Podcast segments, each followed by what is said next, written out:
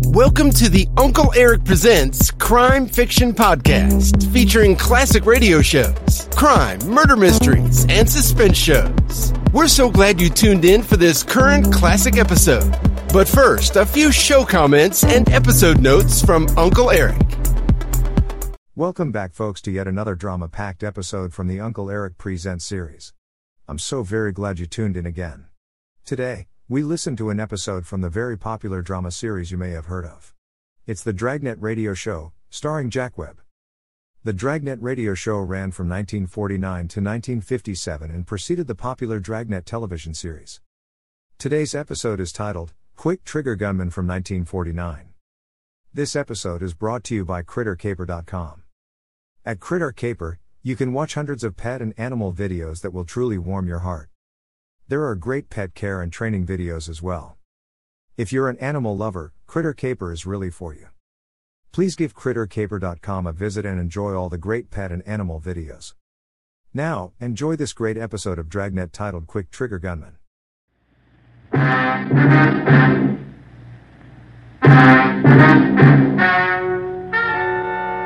Ladies and gentlemen, the story you are about to hear is true. Only the names have been changed to protect the innocent. NBC brings you Dragnet.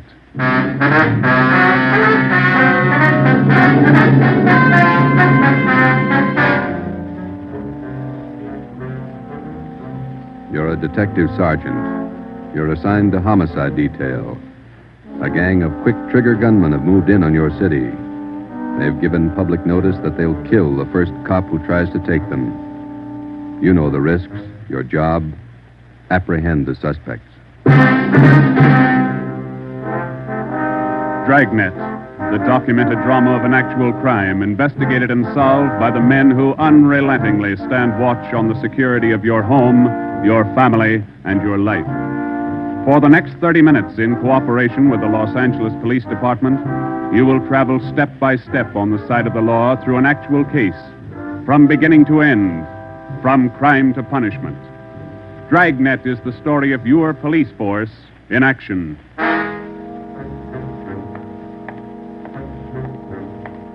It was Wednesday, April 17th. It was warm in Los Angeles. We were working the night watch out of homicide detail. The boss is Ed Backstrand, chief of detectives. My partner's Ben Romero. My name's Friday. I was on the way back from the record bureau. It was four minutes to six when I got to room 42. Homicide. Hey, Ben, I pulled a package on the Raymond killing. And that proves you can still read, Friday. He's at it, Joe. Your pal, Fred Lindsay. Hiya, Fred. What's doing? Busier than you are. We know what we're looking for. Just having a little trouble finding them. That's the way it is with automobiles. They misplace so easy. Not normally they don't.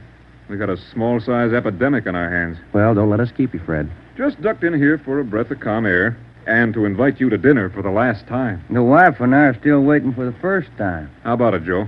Ruth's got a new pressure cooker. Your uh, sister-in-law visiting you again, huh? No, on the level, not selling a thing. Come on. Who is it this time? My cousin.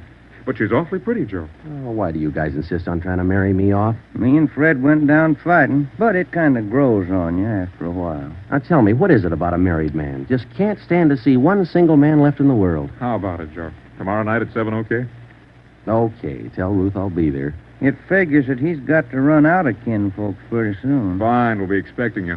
Got a stakeout tonight, but tomorrow I'll be clear. Anything big? Nothing definite, Ben, just to follow up on those stolen cars. See you, men. So long, Lindsay. Joe, you'll like my cousin. Oh, never say die. What a character. Hmm. You just catnip the women, Joe. Yeah. Well, here's that Raymond package. Let's check those dates that Backstrand wanted, huh? Wednesday, April 17th was just routine. A dinner date I tried to get out of, some paperwork that the chief wanted done, and a hot, sticky day. Too hot to wear a suit of clothes. Sometimes it's like that. A day starts out being routine. By the time it comes of age, it's got a personality all its own. At 10:23 that night, Ben and I were just finishing up the paperwork, and Ed Backstrand opened his office door. Friday, Romero just got a hotshot call. What you got, Skipper? Hold up and shooting at Hooper and Esperanza, code three.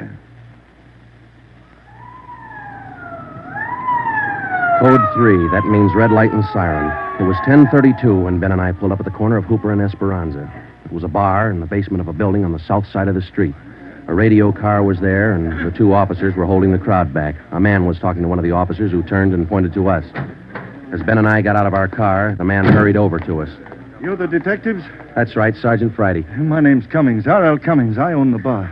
This is terrible. There was a gunfight downstairs. Uh huh, come on. Where's the ambulance? One of the officers in the radio car said we needed the coroner. Did you see the actual shooting? No, I didn't. Here's the fellow that was shot. Oh, there's Jones from the crime lab. Hello, Friday. Oh. Romero. Hi, Lee. What do we got here? Pretty bad. Looks like a shotgun. Close range. Hmm, he really got in the way of it. Ben. Yeah. It's Fred Lindsay. Motor theft. He was on a stakeout, Lee. Tell us about it, Mr. Cummings. You know this fellow, Sergeant? Yeah, we know him. What happened? We had a holdup tonight. Three men. Yes, go on. Well, uh, business was good, real good. We had a large crowd, and I was happy about that because I've been trying to sell out for a long time now. I've been showing the place to different parties all week long. Had a fellow coming over tonight to take a look at it. What time was that? Oh, a little less than an hour ago, about 9.30. I see. Go ahead. It was almost time for this man to show up, so I called Eddie, that's my bartender, and I told him to kind of keep a lookout for the man because I was going back to the office to get the books ready to show. You know how it is when you want to sell a business.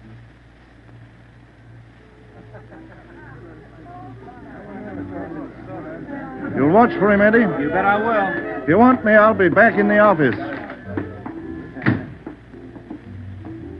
Keep your mouth shut and stand still. Huh? You own this bar, don't you? Well, yes. What is this? You're the boy we want to see. Which one of you? All three of us.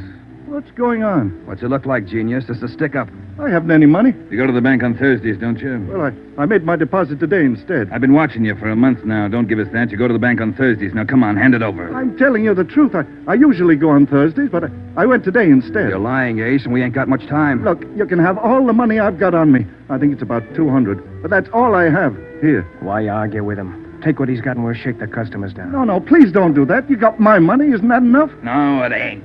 Oh. Come on, let's go out front. That's about all I remember, Sergeant. When I come around, uh, I, I was lying on the floor of my office. You better have somebody take a look at that cut on your face. Yeah, I'm, I'm going to right away. There's my bartender. He saw the fight. What's his name, Eddie? Yeah. Eddie. Yes, sir? These men are detectives, Eddie. Will you, will you tell them what you saw? No, Oh, it was pretty rough. And tell us what happened when they started to shoot. Uh, that fellow the coroner just took out of here sure was long on nerve. Took on all three of them single handed. Uh huh. Tell us what you saw. You ought to get that fellow's name. Sure had a lot of nerve. Took over just like he was a cop. He was a cop. Now, what did you see? I pegged him for a cop. Well, he was sitting up at the bar. Been nursing a bottle of beer for about an hour. I was keeping an eye on the front door, watching for this fellow the boss wanted to see. So I didn't see the three holdup men come through from the back, but I heard 'em. All right, let's knock it off. You can all see this shotgun. Anybody make a move, and I'll blow your head off. Beamers cover the front door. Got it. Sickle, shake 'em down. Okay, gents. You guys in the band keep that music going. The rest of you people turn around and face the bar. Put your hands on top of the bar and leave them there till we tell you to move. Come on, hurry up. Knock it off. Okay, Sickle. We'll take your money, your watches, anything else you got. Now, don't try to be cute and hold out. All right, you, take off the watch. I'll get your billfold. You, lady, let's have the ring. This man they called Sickle went right down the line, took everything he could lay his hands on. Uh, this cop, your friend, was facing me at the far end of the bar. He was standing there just like the others. He kind of leaned toward me a little. Can you see the guy with the shotgun? Yeah. Where is he?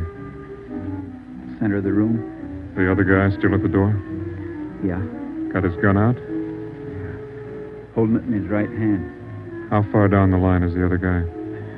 About ten people away. Hey, you two down at the end there. Knock it off.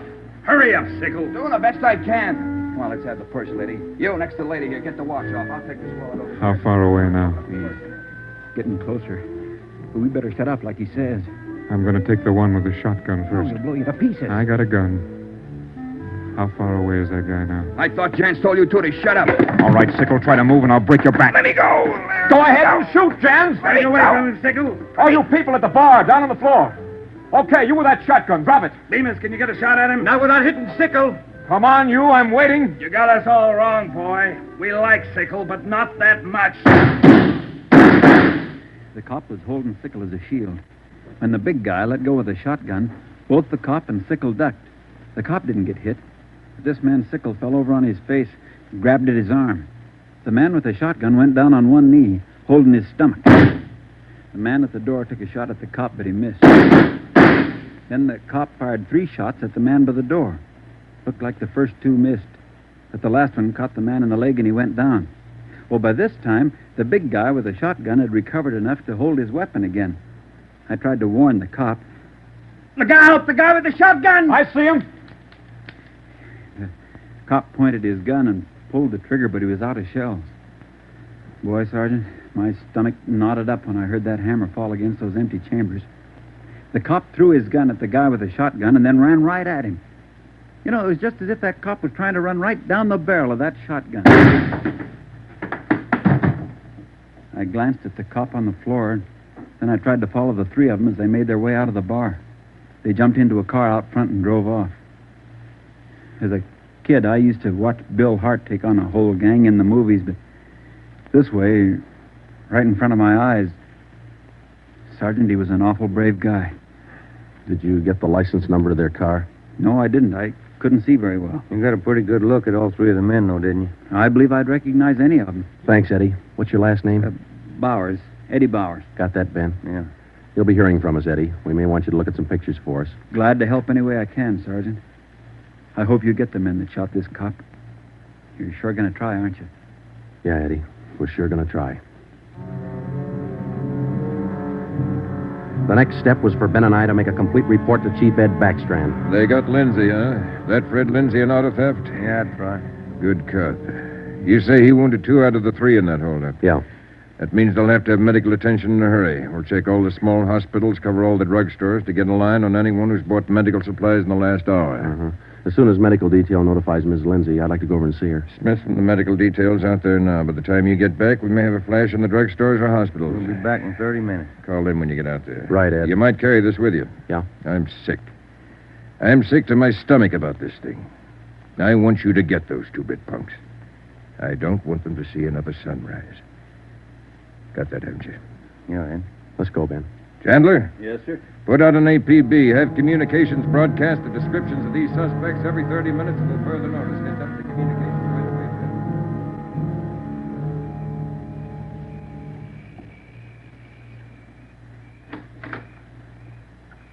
Hello, Joe. Come in. Thanks, Ruth. Sit down. Ruth, you know how we all feel. It's all right, Joe.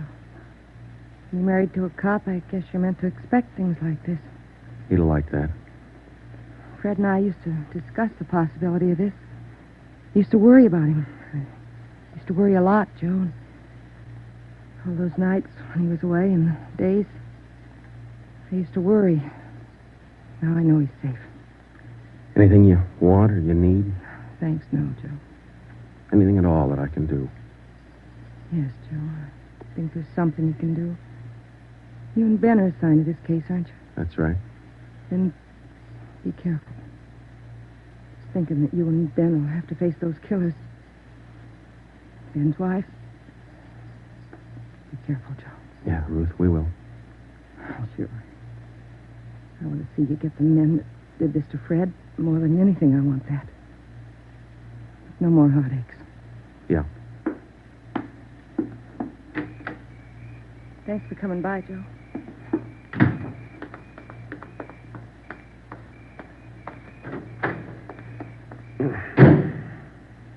How'd you take it, Joe? Let's go.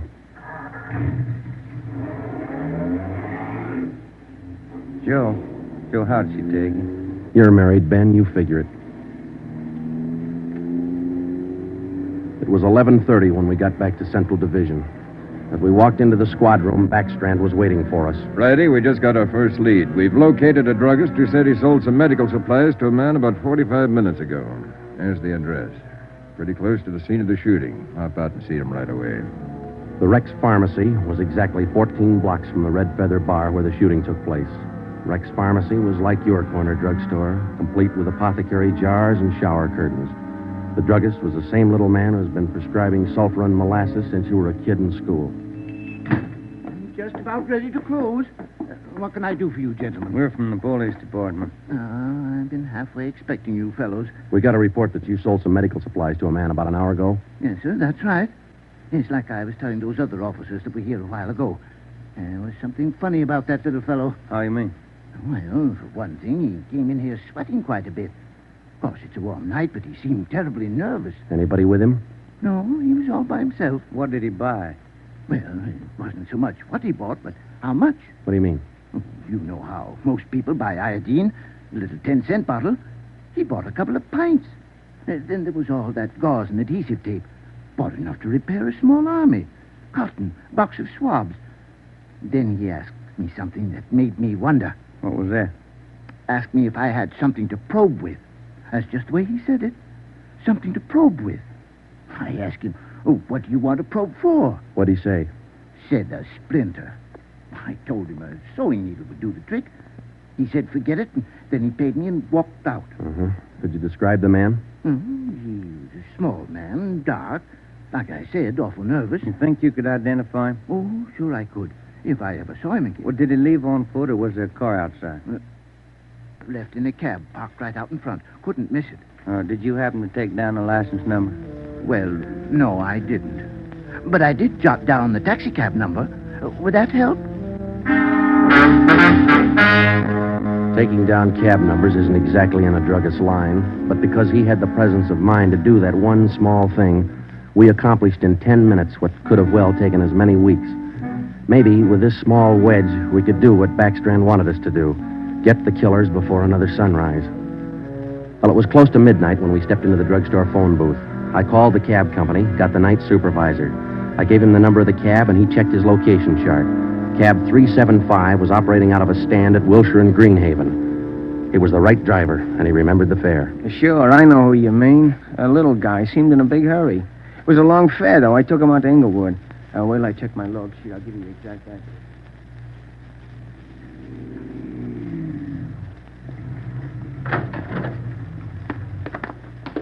Here it is, Joe. 1523 Imperial. It's uh, the- The room and house. Yeah, come on, we'll check with the landlady. Kind of late, Joe. Yeah, let's stand away from the door, huh? Might not be the landlady who answers. Yes, what do you want? Police department. Oh, well, just a minute. Let me see your badge. There you are, ma'am. I'm Sergeant Friday. This is Romero. Homicide. All right. Now, what do you want? I run a good, clean rooming house It's here. not the house, lady. It's one of your tenants. Which one? That's what we want you to help us on. Look, do you men know what time it is? Come back here in the morning. Sorry, this can't wait till morning. Well, I'm not going to invite you in. We'll talk right here on the porch and keep your voices down. My tenants work during the day. Whatever you say, ma'am. Now, what is it you want to know? We're looking for a small, dark man. Well, I got three here could fit that description. No, he came in late tonight, about 45 minutes ago. I wouldn't know about that. I don't spy on my people. This is very important. You'll have to keep your voices down. Sorry. He's dark and he's small. Why didn't you say it was dark? You must mean Mr. Tyndall. What's he done? What's his room number? He's in room 10, but I can't allow you to tramp up and down the stairs at this hour. You'll wake all my roomers. We'll be as quiet as he wants us to be. What do you mean by that? Is there going to be trouble? I don't know, lady. Uh, where do we find number 10? The end of the hall, last room on the right, and keep your voices down. If you'll just wait in your room, lady, we'll call you for once. Okay, here we are. If I keep the door clear, Ben, we might have trouble. Think they all in there? We'll know in a minute.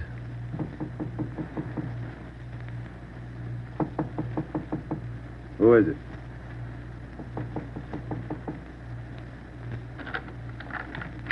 What do you want? Police department. I'll try this closet, Joe. What do you want with me? What are you looking for? Closet's empty. What'd you say your name was? Tyndall, Bob Tyndall. New name, but same face, huh, Joe? Yeah, how long you been out of jail, Tenny? My name ain't Tenny, it's Tyndall. Your name's not Tyndall, it's Sam Tenney. We sent you up on a robbery charge four years ago. Now, isn't that right, Tenny? No, it's not right. You got the wrong man. I never been in jail. Yes, you have, because we sent you there. Now, come on. Who'd you buy the medical supplies for? I don't know what you're talking about. Look, Tenny, it's a hot night and it's late, so let's cut out the smart talk, huh? Who'd you buy those medical supplies for? Tenny, look, you're a two time loser right now. Who are you shielding? You got nothing on me? I ain't done a thing. We can prove that you bought those supplies tonight, and it can go kind of hard on you. So let's open up. I haven't been out of this room all night long. We got a druggist and a cab driver who'll make a liar out of you. I still don't know a thing. That cab driver hauled you home here 45 minutes ago. Where were you? I was out on a date. Is that who you bought the medicine for? Ben, call the druggist and get that cab driver. We'll take Tenny downtown. All right, all right. All I did was buy the bandages and stuff. I got nothing else to do with this. Who'd you buy the stuff for? Now you know everything else. You figure it. Oh, now look, punk. We know there were three of them. One of them killed a cop. We're going to get to him, and Tenny, you're not going to stand in our way. They killed somebody. They didn't tell me that. Who didn't tell you? I don't want any part of murder. I'm going to tell you who it was, but I'm clean. I got nothing to do with it. I was just trying to help him out of a jam. Who were you trying to help? It was Roy Bemis, Charlie Sickle, and Red Jans. They didn't tell me nothing about murder. Well, why'd you help? They offered me a pretty good piece of change to run an errand for me. You, you know I got paid for. That's that's all I had to do with it. Where did you deliver those medical supplies? I have to tell you that. I'm afraid of Jans. He's awful f- free with that shotgun. We'll give you protection. Now, where are they? Can I go to jail till you get him? You'll get protection. Give us the address. It's an apartment house.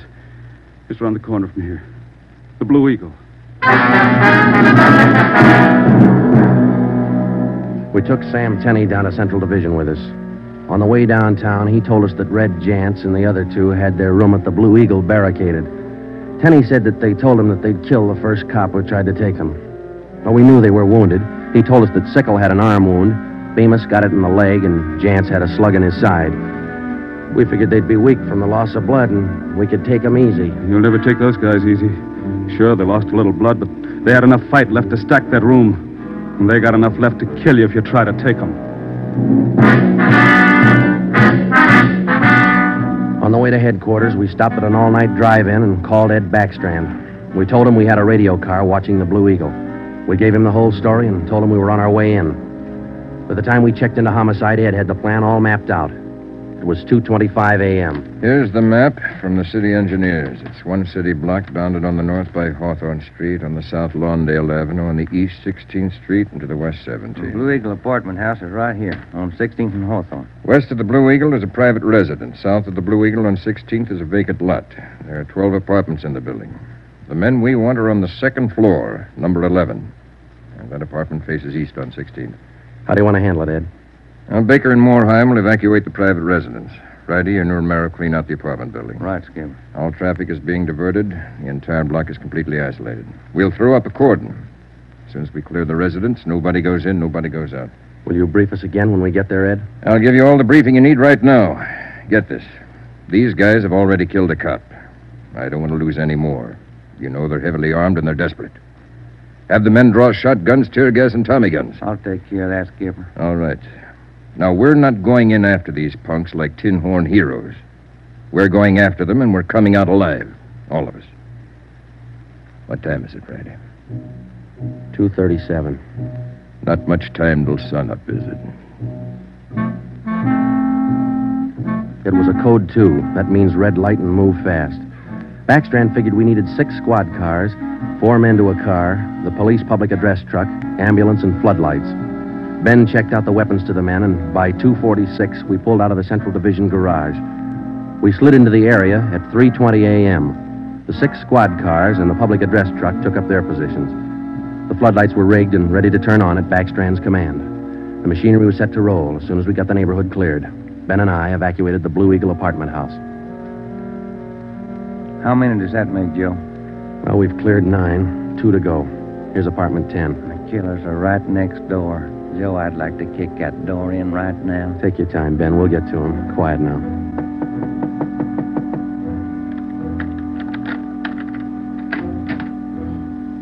Yeah, what is it? Police department, may we come in? Yeah, of course. What's the trouble? No trouble. We're evacuating the building. Now, we'll have to ask you to leave by the back door. We'll notify you when to return. Please leave quietly and lock your door. huh? What's going on? No time to explain. Thank you very much for your cooperation. Okay, now we'll skip 11 and go to 12. Yeah. Bill? Who are you? Police department, can we come in? Sorry to disturb you at this hour. We're evacuating the building. Please hurry and leave quietly by the back door. You'll be notified when to return. Lock your door when you leave, thank you.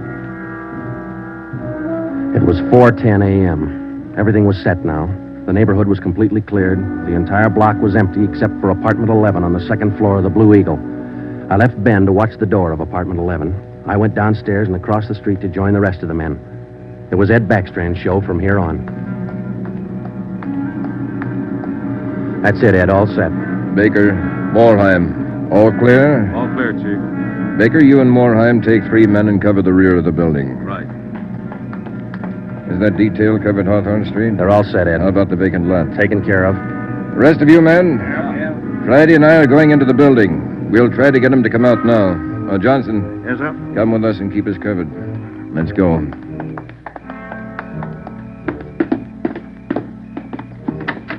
Apartment 11's up at the head of the stairs, Ed. Right. Any action, Romero? Not a thing, Skipper. Keep down, all of you. I'll try to get him out. Jance, Bemis, Sickle, you're all alone. The building's clear. Come on out with your hands behind your head. Come on out, Jance, or we'll come in and get you. You hear me? I hear you, Ed. Come on, let's get out to the street. Johnson, cover that door and be careful. Keep down. Right, Chief. Friday, Romero, come with me. We left Sergeant Johnson to watch the door, and we ran out into 16th Street and ducked down behind the police sound truck. The floodlights hit the side of the building. Backstrand grabbed the microphone. Giants, Bemis, Sickle. You've got 30 seconds to come down out of that room. Walk out backwards with your hands behind your head.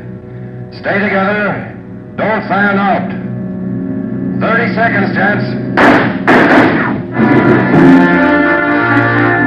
They're making it tough, Ed. Romero, lob some tear gas through that window. Right, Skipper. Come on out, Bemis. We're giving you a chance. That's more than you gave that cop in the bar. Come on out. That's Jance, Ed. He isn't coming out. They must have got Johnson because they're in another room. Shoot the gas in there. That's not going to get him out, Ed. Give it time, Friday. Burn those floodlights in up there. Friday, rake that second floor with a Tommy gun. Let's keep him in one room. Right. Hold your fire, Friday. George, give us a couple of masks. Ben and I are going in. The rest of you men, concentrate your fire on those two rooms. Hit them down. Here's your mask, Joe. Let's go.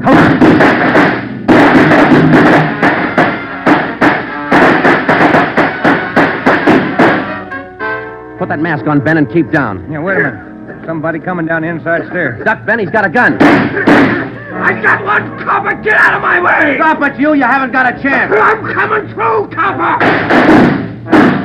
Think I stopped him, Joe. Can you see Johnson? No, it's too much gas in there. All right, you two up there. We got one of you. The other two, come on out. Joe, think we got him? I don't know. Can you see Johnson? No, Joe. It's still too thick in there. I'm going in, Ben. Cover me. Come on. We know there are two of you up there.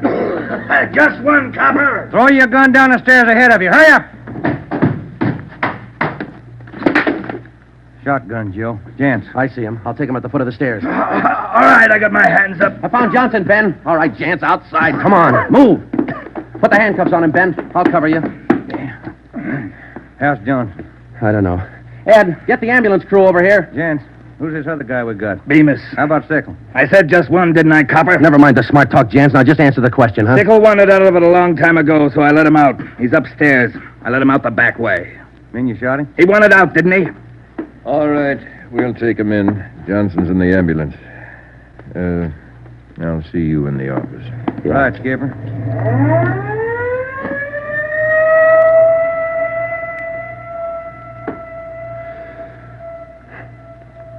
How about a smoke, huh? No. Yeah. Here you go. Backstrand said he didn't want those men to see another sunrise. Yeah. Five minutes to five, Joe. Sun ought to be up. Yeah. But look, Ben. It's cloudy. Guess we'll never know, huh?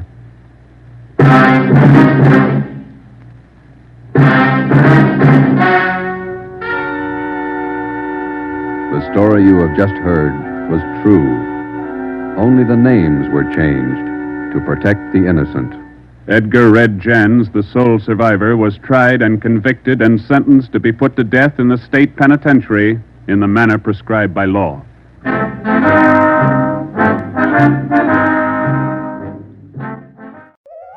I hope you enjoyed this latest Uncle Eric Presents episode. Stay tuned for the next exciting episode. Please check back often and make sure to subscribe to my podcast so you won't miss the new exciting episodes. In the meantime, scroll up or down to find other exciting episodes to listen to. Don't forget to visit UncleEric.com to see and listen to all the program categories and episodes. There are also hundreds of the old classic crime and detective television show episodes you can watch as well. They're a hoot to watch. That's UncleEric.com. If you like this episode, please consider buying Uncle Eric a cup of coffee at the support link below. Thanks a million. Thanks for stopping by. Bye bye for now.